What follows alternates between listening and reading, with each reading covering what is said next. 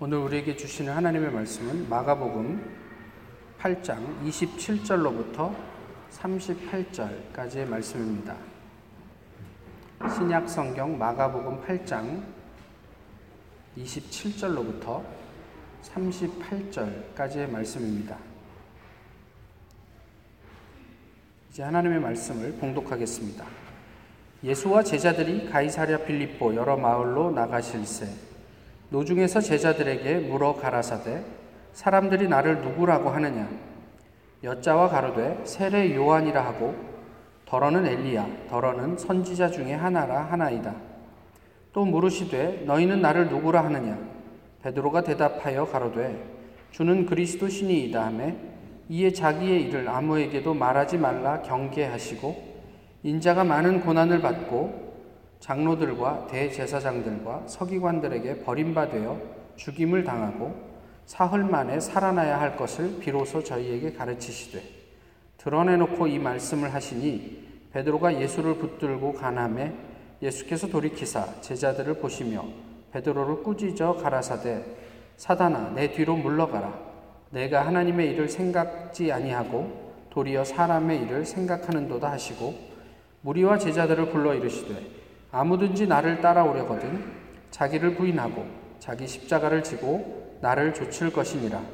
누구든지 제 목숨을 구원코자 하면 잃을 것이요. 누구든지 나와 복음을 위하여 제 목숨을 잃으면 구원하리라. 사람이 만일 온 천하를 얻고도 제 목숨을 잃으면 무엇이 유익하리요? 사람이 무엇을 주고 제 목숨을 바꾸겠느냐? 누구든지 이 음란하고 죄 많은 세대에서 나와 내 말을 부끄러워하면 인자도 아버지의 영광으로 거룩한 천사들과 함께 올 때에 그 사람을 부끄러워하리라. 아멘. 신라 시대 학자이자 최고의 문장가였던 최치원 선생의 시가 있습니다. 소지문, 소지문전 1조로 제리산하 유천기 뭐 무슨 말인지 모르시겠죠? 아, 웃으며 문 앞에 길을 가리키니 겨우 산 아래에서 천 길로 갈라지네. 뭐 이게 본인이 살던 집의 지리적인 어떤 것들을 묘사한 것은 아니겠죠. 어, 우리 인생을 빗대어서 한 시적인 표현입니다. 웃으며 문 앞에 외길을 가리키니 그냥 산 밑도 가지 못해서 그 길이 천 길로 갈라지네. 우리는 어떤 인생을 살고? 있습니까? 흔히 저희가 다 먹고 살자고 하는 일이지 라고 농담처럼 또는 입버릇처럼 어, 표현을 하곤 합니다. 먹고 살기 위해서 우리는 무엇을 하고 있습니까? 또 그러한 삶을 통해서 저희가 정말로 살기는 하는 것일까 궁금해집니다. 선생님, 죽은 뒤에 정말 영생이 있습니까? 이 질문에 스승이 제자에게 되묻습니다. 죽기 전 지금 너에게는 정말 생명이 있느냐? 오늘 본문 어, 저희가 익숙하게 알고 있는 내용들이지요. 어, 예수님께서 가이사라 빌립보에 가셔서 제자들에게 묻습니다. 사람들이 나에 대해서 뭐라고 이야기를 하느냐? 예, 선생님, 뭐 세례 요한이라고도 하고 엘리야라고도 하고 또 선지자 중에 한 명이라고도 합디다. 이렇게 전합니다. 그러면 너희는 나를 누구라고 하느냐? 성질 급한 베드로가 나서서 주는 하나님의 그리스도이십니다. 그 베드로의 고백에 대해서 오늘 마가복음 본문은 예수님께서 뭐라고 평가하지 않으십니다. 그런데 그리고 나서 어, 예수님께서 이제 자신의 미래에 대해서 제자들에게 말씀하시기 시작하시죠. 인자가 많은 고난을 받고 죽어야 할 것이다. 이에 대해서 베드로가 그 예수님 앞을 가로막고 왜 그렇게 나약한 소리를 하십니까? 라며 예수님을 꾸중합니다. 그러니까 여기에서 항변하다라는 말은 그러면 안 된다라는 간절한 요청이 아니라 예수님을 야단쳤다 이렇게 이야기를 하는 거죠. 근데 같은 단어로 예수님께서 베드로에게 돌려줍니다. 그러면서 네가 하나님의 일을 생각하지 않고 사람의 일을 생각하는구나 라며 베드로를 야단치시죠. 그러면서 그 누구든지 그 예수님을 따라가려거든 자기를 부인해야 할 것이다. 그리고 자기의 십자가를 지고 나를 따라야 할 것이다. 라고 이야기를 하면서 이것이 어떤 의미를 가지는가? 이것이 우리의 생명과 직결되는 문제이기 때문에 어떻게 세상의 사람이 자기 목숨과 다른 것을 바꾸겠느냐? 이러면서 예수님이 좀 알아들을 수 있을 것도 같고 못 알아들을 것도 같은 그런 역설적인 이야기들을 하시면서 오늘 본문을 마무리하시죠. 본문을 통해서 몇 가지 질문을 합니다. 먼저 질문은 무엇이냐면 우리가 어디를 향해 가고 있는가 하는 것이죠. 사는 길을 가는가 아니면 죽는 길을 걷고 있는가 이것을 본문이 오늘 우리에게 묻고 있습니다. 한국의 이름만 되면 다 아시는 유명한 목사님 아마 읽으신 분도 계시겠지만 어, 페이스북에 본인의 이야기를 좀 올리셨습니다. 결혼 41년이에요. 근데 40년 만에 본인의 사, 와이프, 사모님께서 이 목사님과 헤어지고 싶을 만큼 힘들었다는 사실을 인지하셨대요. 남편이. 40년 만에. 그래서 엄청나게 충격을 받았다는 이야기를 본인 스스로 한 거예요. 평소에도 사모님과 본인의 아들 셋, 그리고 며느리, 그리고 손자 다섯이 1년에 한 번씩은 가족 여행을 갈 만큼 가족 간의 어떤 끈끈한 유대를 자랑하시던 분이었어요. 일주일씩 가족 여행을 가는데 이 며느리들이 얼마나 힘들까 싶어서 야, 우리 너무 기니까 그냥 좀 줄여서 가자 해도 며느리들이 아니요, 어머님, 아버님이랑 여행하는 게 너무 좋다고 줄일 필요 없다고 이렇게 얘기할 만큼 하나님 앞에 감사하던 분이었어요. 그런데 느닷없이 40년 만에, 어, 사모님이 나랑 살기 힘들 만큼, 헤어지고 싶을 만큼 힘들었다고? 이게 충격적이죠. 그런데 이제 결론은요, 지금 잘 회복하고 있고, 한 90% 정도는 회복된 것 같다, 뭐 이런 얘기를 나누셨단 말이에요. 그래서 저희가 내가 생각하는 것과는 별개로 우리의 삶에 대해서 잘 생각해 보아야 한다는 거예요. 나는 행복한 줄 알았는데, 나는 그래도 좋은 남편인 줄 알았는데, 어떻게 그 40년 동안 헤어지고 싶은 마음을 누르면서 버텨냈을까? 이 학위 과정만 끝내면 살게 될까요? 좋은 직장을 구하면, 결혼하고 나면, 돈 좀 벌어서 편안해지면, 우리가 사회적으로 높은 지위에 오르면 살게 될까? 잘 생각해 보셔야 한다는 얘기죠. 연결해서 하는 질문이 이것입니다. 그러면 누가 좋은 신앙인인가 하는 거예요. 교회 행사나 프로그램을 잘 따라가면 좋은 신앙인입니까? 그럴 수도 있죠. 성경 많이 읽고 금식 많이 하고 기도하면 좋은 신앙인입니까? 외적으로 볼 땐 그런데 그런데 왜 세계에서 가장 기도 많이 하고 열심히 기도하고 성경에 대해 열정이 남다른 한국 교회는 이렇듯 지탄의 대상이 될까? 우리는 잘 산다고 생각했는데 왜 남들은 우리를 이렇게 욕하고 힘들어 할까? 잘 생각해 보셔야죠. 예수님께서 질문하십니다. 세상에 무엇으로 목숨을 대신할까? 36절의 말씀이죠. 사람이 만일 온 천하를 얻고도 자기 목숨을 잃으면 무엇이 유익하리요? 이거 누가 모릅니까? 근데 이게 무슨 의미일까요? 그냥 단순히 세상의 어떤 가치보다 목숨이 중요하다 이런 이야기를 예수님께서 제자들에게 하신 말씀일까요? 어쩌면 역설적으로 예수님은 우리에게 하고 싶은 말씀이 있지 않으셨을까 싶어요. 어느 누구도 돈과 목숨을 바꾸지 않습니다. 목숨이 경각에 달하고 또 돈을 들여야 그 목숨을 구할 수 있다면 얼마든지 그 돈을 가용한 범위 내에서 동원할 수 있는 만큼 쓸 수 있겠죠. 그게 생명의 가치인 건 분명합니다. 그런데 그렇게 알고 있는데 예수님의 말씀이에요. 왜 너희는 재물에 목숨을 거니? 이렇게 묻는 것 같아요. 우리의 학위가 우리를 살게 하지 않는다는 거 압니다. 생명보다 중하지 않다는 거 압니다. 그런데 왜 너희는 그 학위의 목숨을 거니? 이게 예수님의 질문이었습니다. 사는 길은 따로 있습니다. 그런데 왜 우리는 다른 길을, 다른 것을 통해서 살려고 발버둥 치고 있는가? 저희가 몰라서 그런 게 아니고요. 현실과 이상적인 신앙 사이에서 우리는 그래서 늘 고민합니다. 우리가 살아가는 현실은 우리에게 그런 걸 가르쳐 주지 않아요. 근데 예수님은 성경을 통해서 우리에게 가르쳐 주는 게 현실과는 좀 괴리되어 있거든요.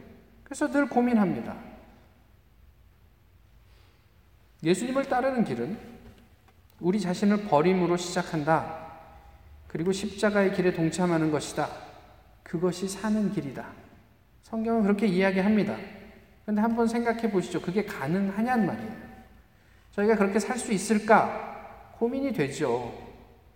십자가의 길 갈 수 있을까? 때로는 오해를 사고 또 억울한 누명을 쓰기도 해야 할지도 모르고 또 십자가 그, 그 심지어는 무고하게 죽음까지 내몰려도 묵묵히 하나님 때문에 그 하나님을 지향하기 때문에 그 길을 갈 수 있을까? 솔직히 부담되죠. 손해만 보고 살아라? 부담되죠. 그런 예수님, 예수님 저를 위해서 죽어주신 것은 thank you. 그런데 그런 삶은 no thank you. 사실 솔직히 그게 우리의 마음 아닐까 싶어요. 초등학교 제가 4학년 아마 5학년 그때쯤인데요. 어, 시골에 살았습니다. 교회에서 그 교회 근처의 개천으로 초등부가 놀러 갔죠. 그래서 물 속에 들어가서 놀다가 물 안에 서 있는데 한 이 정도 되는 깊이에 서 있는데 갑자기 발밑이 꺼져요. 이 그 강 바닥이 모래잖아요. 그러니까 모래가 푹 꺼지면서 제가 물에 가라앉습니다. 그래서 그렇다고 훅 빠진 건 아닌데 가라앉으니까 까치발을 하잖아요. 근데 물리학적으로 제가 물리 잘 못하지만 까치발을 하면 모래에 더 빠집니다. 힘이 한 곳으로 집중되기 때문에. 그래서 이게 꼴깍꼴깍 하는데 초등학교 4학년, 5학년 때예요. 소리를 못 지르겠어요. 나 빠지니까 좀 살려달라. 좀 이렇게 끌어달라. 소리를 못 내겠어요. 옆에 사람들이 다 있는데. 왜 그랬을까요? 창피해서. 초등학교 4학년, 5학년짜리가 무슨 사회적 지위와 체면이 있겠습니까? 저 빠지면 목숨 좀 건져달라고 소리쳐도 누구 하나, 야, 너는 쪽팔리게 거기에서 소리 지르고 있냐? 그냥 적당히 헤엄쳐서 나오지? 할 사람 없습니다. 근데 그 순간에 왜 저는 창피함이 먼저 다가왔을까 싶어요. 그런데 그때 일이 어떻게 됐나 궁금하시죠? 잘 해결이 됐습니다. 그래서 제가 여기 있는 것이고요. 근데 그 사건을 생각하면서 저는 혹시 이게 지금 우리가 처한 현실은 아닐까 싶은 거예요. 38절의 말씀처럼 이 음란하고 죄 많은 세대에 하나님의 복음과 예수 그리스도의 말씀을 빈정대는 시대에 그래서 모두들 곧 죽게 될 처지에 놓여 있지만 정작 우리는 그 앞에서 부끄러워서 한마디도 못하는 무기력한 신앙인으로 살고 있는 것은 아닌가 싶은 거죠. 지난주에도 나누었지만 좀 부끄러우면 어때요? 좀 손해 보면 어때요? 그것 때문에 그 사람을 살릴 수 있다면 지금 생명이 경각, 에 놓여 있어서 강에서 떠내려 가는데 내 주머니에 있는 셀폰이 중요하겠습니까? 좀 손해 보면 어때요? 그 아이를 건져내는 게 먼저죠. 근데 우리는 복음 앞에서 이 시대를 생각하면서 고민한다고 하면서 무엇을 먼저 생각하고 있는지 성경은 분명 다르게 이야기하는데 우리는 우리의 성격이네 또 사회적 지위와 체면 등의 여러 가지 이유를 대면서 그것을 그렇다고 말하지 못하는 것은 아닌지 모르겠습니다. 로마서에서 바울은 유대인들이 예수님을 믿지 않음을 굉장히 안타깝게 생각합니다. 그래서 그는 감히 만약에 이 유대인의 구원을 위해서라면 나는 영원히 저주를 받아 멸망해도 좋다. 이렇게 고백을 합니다. 그러면서 로마서 이제 9장, 10장, 11장이 그 유대인들에 관한 내용인데요. 유대인이 예수님을 거부하는 이유를 한 두 가지 정도 크게 대별합니다. 첫 번째는 그들이 이제까지 구약에 예언된 메시아 상이 아니에요. 예수님. 그들이 기대하던 메시아는 자기들이 받고 있는 억압으로부터 해방시켜 줄 메시아입니다. 그래서 강력한 힘을 가진 메시아가 와서 이 억압 당하고 있는 나라들로부터 우리를 해방시켜 줄 것이다. 이런 기대를 하고 있었는데 전혀 그렇지 않으니까 예수를 믿을 수가 없었어요. 다른 하나는 무엇이냐면 사명에 대한 부담 때문이었다. 그렇게 이야기를 해요. 이사야서 49장 6절에 그가 이르시되 내가 나의 종이 되어 야곱의 지파들을 일으키며 이스라엘 중에 보존된 자를 돌아오게 할 것은 매우 쉬운 일이라. 내가 또 너를 이방의 빛으로 삼아 나의 구원을 베풀어 땅 끝까지 이르게 하리라. 그러니까 이사야가 이야기하는 대로 이스라엘의 멸망 또 이스라엘의 뭐 뭐 그 곤고함으로부터 하나님께서 그들을 회복시키는 것은 하나님에게 누워서 떡 먹기라는 거죠. 그런데 하나님이 그 민족을 통해서 이루시고 싶은 그 목적은 무엇이냐면 너희를 이방의 빛을 삼아서 구원을 땅 끝까지 이르게 하는 그런 족속으로 삼고 싶다는 게 하나님의 목적이에요. 자, 그러면 하나님께서 그 복음을 전하기 위해서, 하나님의 구원을 땅 끝까지 전하기 위해서 나라가 좀 망해도 괜찮다 이 얘기예요. 그것이 하나님의 나라에서는 훨씬 더 큰 사명이다 이런 얘기를 하는 거죠. 회복시킬 수 있는 능력이 없어서가 아니라 그것보다 더 큰 미션이 있기 때문에 너희에게 그것을 부탁하는 것이다. 이렇게 얘기를 하고 있거든요. 그런데 이스라엘 백성은 우리가 하나님께 선택, 선택받았다. 그래서 선민이다. 이 특권은 좋아요. 그런데 하나님께서 우리에게 맡겨주신 사명은 부담스럽습니다. No thank you라는 말이죠. 그래서 예수님을 거절했다고 그래요. 문제는 그들은 그렇다 치고 우리도 우리 스스로를 그리스도인이라 규정하는데 우리의 삶의 지향에는 별로 변화가 없다는 데 있습니다. 저희도 그리스도인이라고 스스로를 규정하면 하나님이 원하시는 바대로 하나님의 사명을 위해서 하나님의 미션을 위해서 우리가 어디든 갈 수 있는 것이 우리의 정체성이죠. 근데 우리의 일상은 별반 그 그리스도인이나 아니나 별반 다르지 않다라는데 문제가 있지 않을까 싶어요.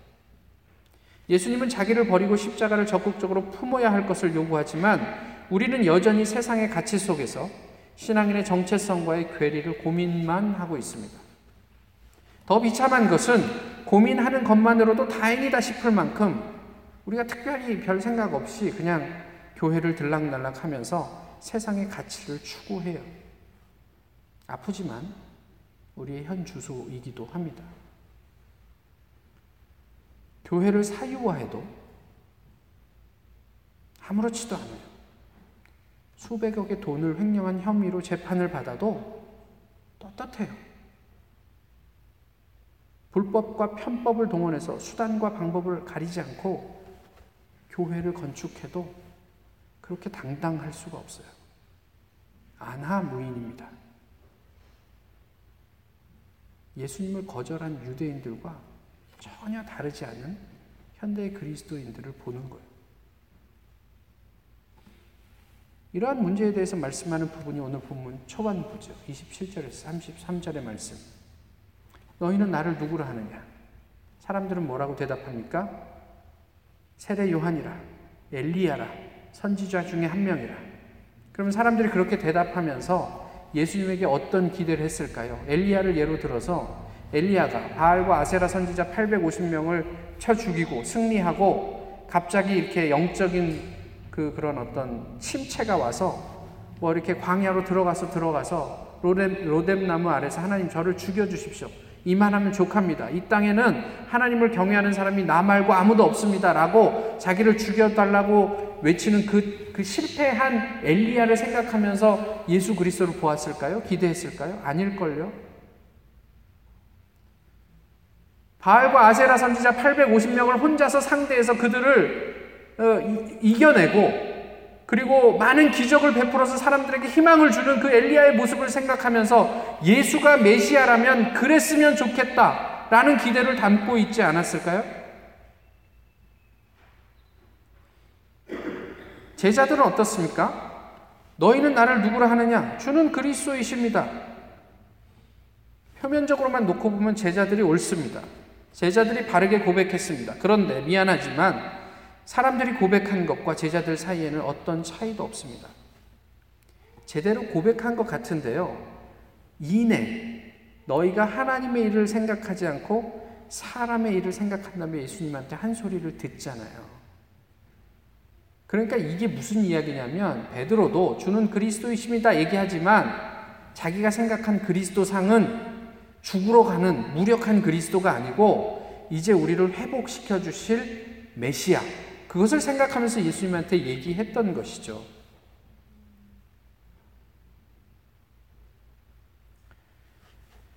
사람들과 제자들은 동일합니다. 입으로 어떤 고백을 했든 내면에는 동일한 기대를 가지고 있었어요. 입으로는 저희가 뭐 성자도 될 만한 크리스찬이 될 수 있어요. 근데 내 내면에 가지고 있는 것들이 그런 동기나 가치들이 바뀌지 않는 한에는 사실 별반 다를 게 없다는 거죠. 예수님만 달랐어요. 우린 사람의 일을 이야기하고 고민하고 예수님은 하나님의 일을 이야기하십니다. 우리는 예수 그리스도가 그리스도였으면 좋겠고 예수님은 자기 스스로 나는 사람의 아들일 뿐이다 라고 말씀하십니다. 저희는 저희 자신이 중요하고 예수님은 자기를 부인하는 것이 필요하다고 말씀하십니다. 베드로는 예수님을 야단치고 예수님은 베드로를 야단치며 그리스도의 십자가를 말씀하십니다. 아시는 것처럼 십자가는 항소 가능성이 없는 최종 선고입니다. 그런데 예수님은 이 길 외에 다른 방법이 없다고 말씀하세요. 이게 답답한 거예요. 십자가를 지면 안 돼요. 의롭기 위해서 십자가하고는 어울리지 않아요. 그런데 예수님은 그 길을 굳이 가셔야겠대요. 아무리 말씀을 많이 읽고 기도를 많이 해도 이 십자가의 길, 예수님의 길 위에 있지 않으면 우리가 살려고 발버둥 치지만 결국은 죽음으로 귀결될 뿐이다. 이런 답답한 소리만 예수님은 하고 계세요. 예수님을 메시아로 인식했던 베드로에게 말씀드렸듯이 주님은 나는 인자야, 사람의 아들이야 라고 말씀하시죠. 자신의 힘으로 십자가의 길을 막아섰던 그에게 예수님은 너는 내 뒤로 와서 내, 나를 따라오기만 해 라고 준엄하게 명령하십니다. 그러면서 그리스도인의 역설적인 삶을 말씀하시죠. 죽으나 사는 길, 그것이 십자가의 길임을 말씀해 주시는 거예요. 다 이해할 수 없지만 내 뒤에서 나를 따라오다 보면 알게 되는 부분이 있을 거야 라고 얘기를 하시는 거죠. 예전에 청년들하고 같이 사역을 할 때 유명한 목사님 한 분을 어, 수련회 때 모실 수 있을 것 같아 라고 얘기하니까 이 청년들이 흥분하더라고요. 어, 그, 그분이 저희 같은 작은 수련회에 오실 수 있어요? 왜? 목사가 아는 강사보다, 우리 중에 누가 아는 강사보다 유명한 목사님에게 사람들이 흥분할까요? 사람을 초월하는 하나님의 역사. 사람과 무관한 하나님의 은혜에 집중할 수 없을까요, 우리? 제발 그렇게, 그렇게 됐으면 좋겠습니다. 저 사람의 설교 능력이 탁월해서 우리가 은혜를 받는 게 아니잖아요. 예수 그리스도 때문에 우리가 은혜를 누리는 거잖아요. 그저 나에게 한 말씀만 해주십시오, 하나님. 간절한 마음으로 앉아서 하나님께서 그게 누구가 됐든 그 사람의 입을 통해서 우리에게 주실 그 한 말씀을 기대할 수 없을까요?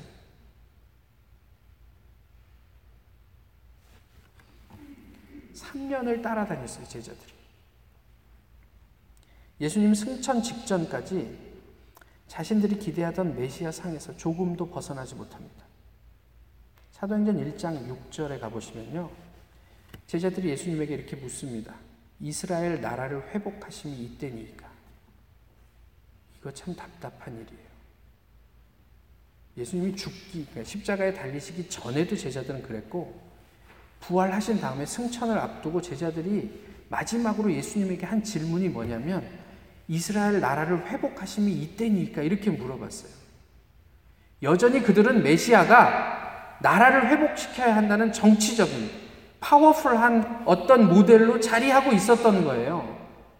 무력하게 십자가에 죽으셨던 예수님은 이때까지도 아무 의미가 없었어요. 그때 예수님이 그들에게 얘기하잖아요. 그때와 신은 아버지의 권한에 주셨으니 너희가 상관할 바 아니고 오직 성령이 너희에게 임하시면 너희가 권능을 받고 예루살렘과 온 유대와 사마리아와 땅 끝까지 이르러 너희는 내 증인이 될 것이다. 이렇게 얘기하시잖아요. 나라의 회복 여부가 그들에게 중요하지만 예수님에게서는 하나님의 나라가 중요했어요. 우리에게 부여된 사명은 그것인데 저희가 그 하나의 큰 그림을 보지 못하고 저희는 끊임없이 나의 자리, 나의 나라, 나의 어떤 안위, 형통, 거기만 묶여서 끊임없이 예수님에게 그것을 질문합니다.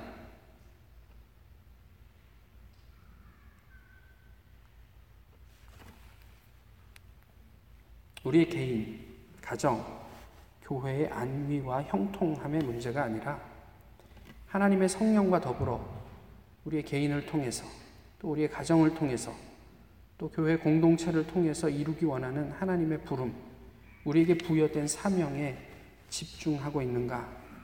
이것을 질문하고 깊이 생각해야 하지 않을까 싶어요. 주변이 무엇을 하든 우리는 그 하나님의 부름에 집중하시자는 말이에요.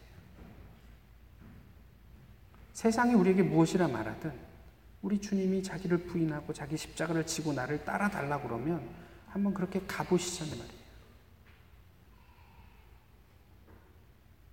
오늘 우리는 예수님에게 어떤 기대를 하고 있습니까? 지금 이 자리에서 예수님께서 너는 나를 누구라 하느냐? 라고 말씀하시면 우리는 무엇이라고 답할 수 있을까요? 예수 그리스도와 복음 앞에서 우리의 삶을 낭비하지 않았으면 좋겠습니다. 그 아이는 아이스크림을 좋아했다. 아이스크림을 먹는 모습이 너무 예뻤다. 그 아이는 야구를 좋아했다. 야구장에서는 꼭 아이스크림을 먹었다. 나도 아이스크림을 좋아하게 되었다. 야구를 보면서 아이스크림을 먹는 걸 좋아하게 되었다. 새로 생긴 내 친구는 야구장에서 나와 아이스크림을 먹는 걸 좋아한다. 뭐 아이스크림을 좋아하고 야구를 좋아하는 게 뭐 대수입니까? 그런데 사랑하니까 변해요. 별것 아닌데 변하더라고요. 고린도후서 6장 8절 이하에 이렇게 말씀하십니다. 우리는 속이는 자 같으나 참되고 무명한 자 같으나 유명한 자요 죽은 자 같으나 보라 우리가 살아 있고 징계를 받은, 받는 자 같으나 죽임을 당하지 아니하고 근심하는 자 같으나 항상 기뻐하고 가난한 자 같으나 많은 사람을 부요하게 하고 아무것도 없는 자 같으나 모든 것을 가진 자로다. 세상은 저희를 보면서 쟤는 가난하고 가진 것도 없고 무명하고 고난당하고 징계를 받고 늘 근심에 쌓여 있는 사람이라고 생각하지만 우리 안에 있는 하나님으로 말미암는 부요함은 그 사람들이 알지도 깨닫지도 못하는 부분이란 이야기죠. 아무것도 없는 줄 알았는데 그 사람이 주변을 도와주는 일이 엄청나더란 말이죠. 돈 한 푼 없이 그게 어떻게 가능할까 싶지만 우리는 그런 삶을 살았다고 고백하는 거죠. 예수님을 사랑한 사람들의 아주 역설적인 삶의 모습들을 묘사하고 있는 내용입니다. 누구든지 자기 목숨을 구원하고자 하면 잃을 것이요. 누구든지 나와 복음을 위하여 자기 목숨을 잃으면 구원하리라. 누구든지 섬김을 받고자 하면 섬기는 자가 되어야 하리라. 그래서 섬겨봤더니 섬김을 받게 되더라.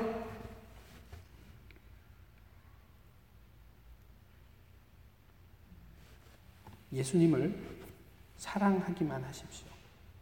그러면 성경을 살게 될 것입니다. 내 의지를 가지고 성경을 살아내는 게 아닙니다. 그저 주님을 사랑하십시오. 주님께서 하신 말씀을 귀하게 여겨 주십시오. 그리고 다 이해되지 않아도 그 안에 거하려고 애를 쓰면 되죠. 완벽해서가 아니라 그저 주님을 사랑하기 때문에 자기 십자가를 지고 예수 그리스도를 따르는 우리를 기대합니다.